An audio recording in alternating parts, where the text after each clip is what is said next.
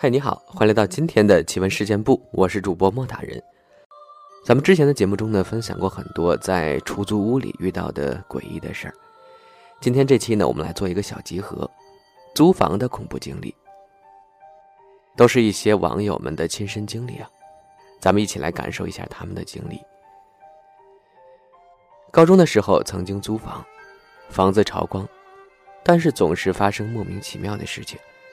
譬如梦见小孩在房间一起玩，冬天的时候睡觉有小孩子手伸进来之类的感觉。后来搬出来就好多了，现在我都不敢乱租房子了。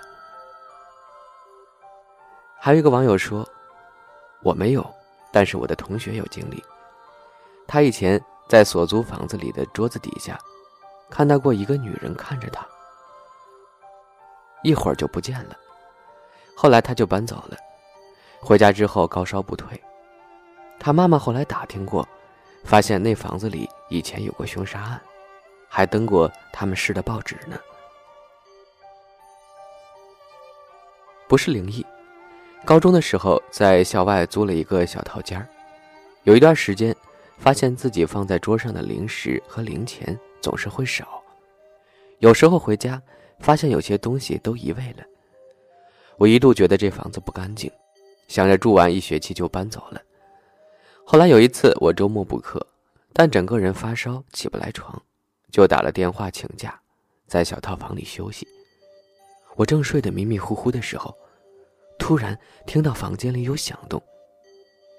睁开眼睛一看，房东的孩子正蹑手蹑脚的从我包里拿钱呢。估计是以前我上课去了。就偷了父母的后备钥匙，开门进来偷东西了。我当时也不知道哪来的力气，噌一下就从床上起来，把小屁孩拉住，然后给房东打电话。孩子最后承认了，这样做有段时间了，总趁周末我们补课的时候，偷偷进来偷东西。后来那孩子让房东给打惨了。其实前段时间还看过一个社会新闻啊，就是说。自己家里的这个，呃，厨房的饭经常少，开始以为是闹鬼有灵异事件呢，后来呢看监控才发现，原来是主人一出去就有一个流浪汉进来去厨房里吃东西，而且他还特别有这个态度有腔调，说我只是拿点吃的，绝不动屋主的钱，我觉得还挺有意思的。现在住的房子，卧室门上和床垫下面都有桃木枝儿。客厅镜子能看见外面。我才搬进去的时候，每天都很悲观，情绪很郁躁，一直哭。哭多了就无来由的害怕，就拉着前任往外跑。我总觉得这屋子里很可怕。前任妹妹在屋里睡觉，她醒了和我说，看见客厅的灯上有个人脸，然后我爬上去，灯罩里有个小孩子的玩具。我给扔了。看来这个房间真的不干净，还有很多之前遗留下来的痕迹。我妈当时是因为身体不适，在公司的宿舍休息，是她同事的房间。进门的时候呢，发现被子在床底下，然后呢，一睡下去就被鬼压床了。然后我妈说，她当时根本没睡着，后来终于睁开眼睛。说是看到一团黄色的东西，就像狐狸一样。后来出来后，我妈先是问同事被子的问题，可同事说十分钟前出门叠了被子的，不可能在床下。她说她经常发现这个问题，然后说自己也老是不敢去睡，因为觉得有东西，只是没敢跟我妈讲，怕她说自己迷信。我闺蜜学校寝室的楼道上，因为厕所在外面。楼道尽头处，然后半夜上厕所，明明进去是没人的，但是却听到了水声。然后他回寝室开门的瞬间，看到刚刚楼道尽头有一个白色的女人身影飘着，他吓坏了，因为学校前两天有个同楼道的学姐因为感情问题跳河自杀了，之后就陆续有人说晚上看到过她。我闺蜜刚租的房子，她第一次单独住。就让我过去陪她住了半个月。家里老是莫名其妙的能扫出很多头发，比如客厅，我们都很少在客厅里待着，每隔两天扫地都能扫出大把大把的头发。关键是我的发色是棕色，她的酒红色，但扫出来的头发却是黑色的。其他也没什么，不过他很害怕，最后搬家了。真的好可怕呀！这个恐怖的头发到底哪儿来的？之前有个同事，亲戚喝醉酒回家，在沙发上抽烟，家里没人，然后莫名其妙的，沙发就点着了，把他给烧死了。那段时间我正在找房子，我那同事有一天神秘兮兮的跟我说，有个房子很便宜，啥啥都好，问我租不租。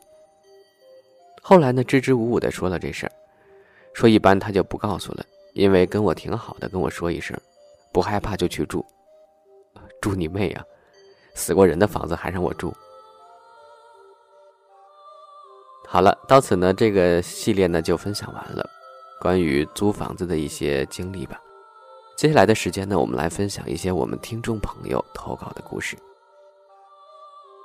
这是一个来自新浪微博的网友，他说：“我来分享一些我的经历吧。先讲一个因果报应的事儿，时间大概在我爸妈小时候。”我姥姥有一个亲戚，一家人都特别想要男孩，但是却生了好多女孩，连生四个都是。第五次怀孕，他们以为还是女孩，所以在生孩子时，把尿盆放上水，对着尿盆生小孩，生下来直接溺死。孩子生下来直接掉进了罐子里，孩子的奶奶眼尖，看到是个带把的男孩，赶紧把孩子捞起来。但是那么脏的一个罐子，小孩子估计是被感染了，虽然没死，但是却变成了哑巴，而且还有点智力障碍。我觉得这应该就是对他们坏心肠的报应吧。再讲个鬼魂的故事，其实我胆子很大，在亲身经历之前，我从来不相信，但是，二零一九年六月经历的事儿，让我不得不信。我奶奶去世十多年了。她活着的时候，对我爸爸很差，让我爸把工资都拿出来给我叔叔和姑姑花，甚至让我爸把侄子和侄女接到我们家里来养着。我是女孩，毫不夸张地说，我爸那边亲戚视我为眼中钉。没少使坏吧？我奶奶病死的时候，只有我妈照顾她，她的孩子根本就不关心她。但是听我妈说，奶奶经常托梦给我爸。让我爸给我叔叔和姑姑寄钱，替他们养孩子，把我爸爸吓得够呛，有大半年的时间，他都不敢吃饭，省钱给亲戚，下面条都舍不得放油，后来被我妈一通大骂，我爸就没敢在我妈面前说奶奶托梦的事儿了。我就在一岁左右吧，见过我奶奶一两次，一点印象都没有了。但是去年夏天，我在午睡的时候，梦到了我奶奶。在梦里，她很热情，人也很和蔼。结果梦快结束时，突然变得面目狰狞起来，吓唬我，说了几句话，原话我忘了，大意是说如果我爸不怎么样，以后就会很惨。最后我就被吓醒了，但没有和我妈妈讲。过了两个月，我哥哥休假回家，我们出去玩。我提到了这事儿，我哥说，奶奶也去托梦给他了，也吓唬了他，而且经常来。这一下可惹怒了我妈妈，我妈妈破口大骂，骂我奶奶是个黑心黑骨头的人，没良心，吓完大人吓小孩让我爸去养兄弟姐妹的孩子。反正从那以后，我再没梦过奶奶了。看来人生前怎么样，死后也是同样的德行。我奶奶生前讨厌我爸，死后也是同样的偏心眼。我二叔腰椎间盘突出去做了手术，奶奶居然给我二叔的同事托梦，让同事帮问我二叔。我妈妈说，我奶奶真的偏心，因为怕吓到我二叔家的人，托梦都是托给别人。和我们家相比，真的是区别对待。我奶奶一共六个子女，大女儿被他们害死了，具体我就不说了。现在还有五个，只有我爸每年给她烧纸，别人根本就不会去她坟前的。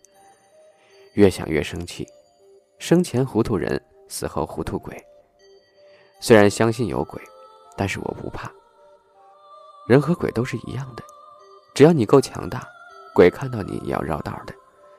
要是他再敢来吓我，我可能要和他对着干了，骂他都是轻的。还有一个，算命这事儿很神奇，亲身经历以后，我不得不信。二零一八年下半年遇到一个有几分本事的小哥，他给我算命说我下半年会破财，我当时。嗤之以鼻，根本不信，感觉他就是个神棍，也没给他好脸色。我一个大学生，天天都把钱存起来，也不乱花，怎么会破财呢？结果两个月之后，我打游戏被骗了三千多，猛然想起来算命的事儿，哎，真的不得不信了。卡夫卡一七一六，他说我属于那种比较容易撞鬼的体质，在我很小的时候，大概小学三年级吧。由于眼睛不是很好，当时患了角膜炎，晚上眼睛又红又痒，我爸便带着我去镇上的医院挂水。挂完水回到家，已经是晚上十点钟左右了。当时我的表哥在我家附近的中学读书，晚上在我家住，我俩睡在一张床上，不过是脚挨着头的那种睡法。在我晚上回到家时，没过多久就睡着了。大约凌晨时，我突然醒了。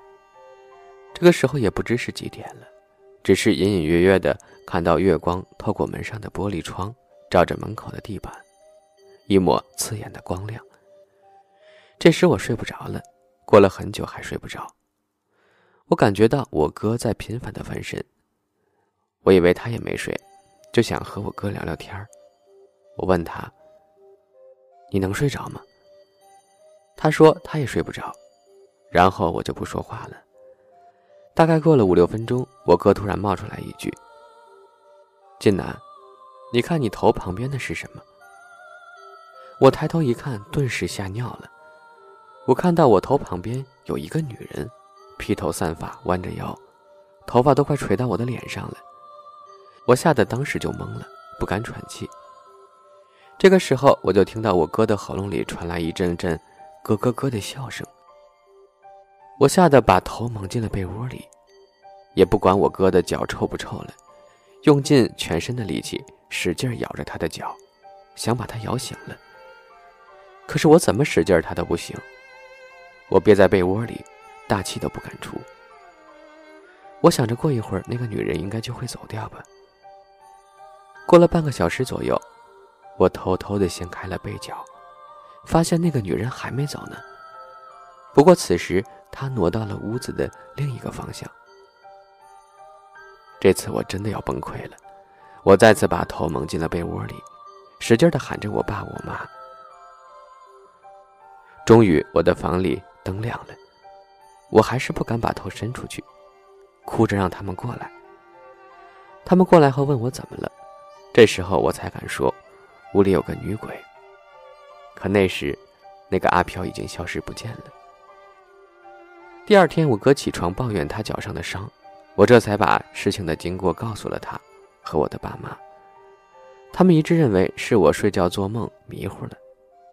可是我哥脚上的牙印儿，该怎么解释呢？